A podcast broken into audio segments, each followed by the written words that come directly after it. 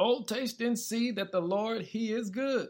And we thank Him for gathering us together one more time for morning devotion. Our focus today is a story that matters. All of us have a story. We all have something to say about where we've come from and what we have been through. But Paul writes, it's not good enough to just have a story, but you ought to have a story that matters.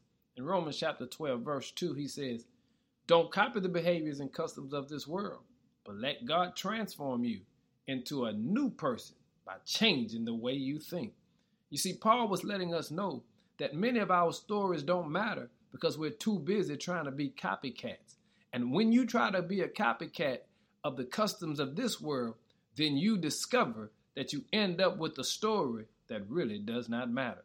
But when you allow the Lord to transform you by the renewing of your mind, the way that you think, all of a sudden you begin to operate in a story that really matters. Because how many of us can shout today that we're grateful that the Lord has changed us from how we used to be?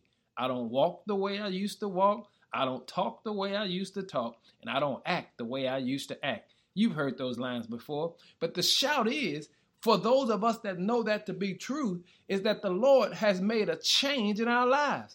And now we have a story that matters because God works well with reclamation projects. And can I be the first to tell you? I'm thankful that God has reclaimed me. What about you? Do you have a story that matters? Paul says, if you want one, don't be a copycat, but let God transform you into a new person by the renewing, the changing of your mind. Be blessed today. Now give God some glory. In Jesus' name, amen.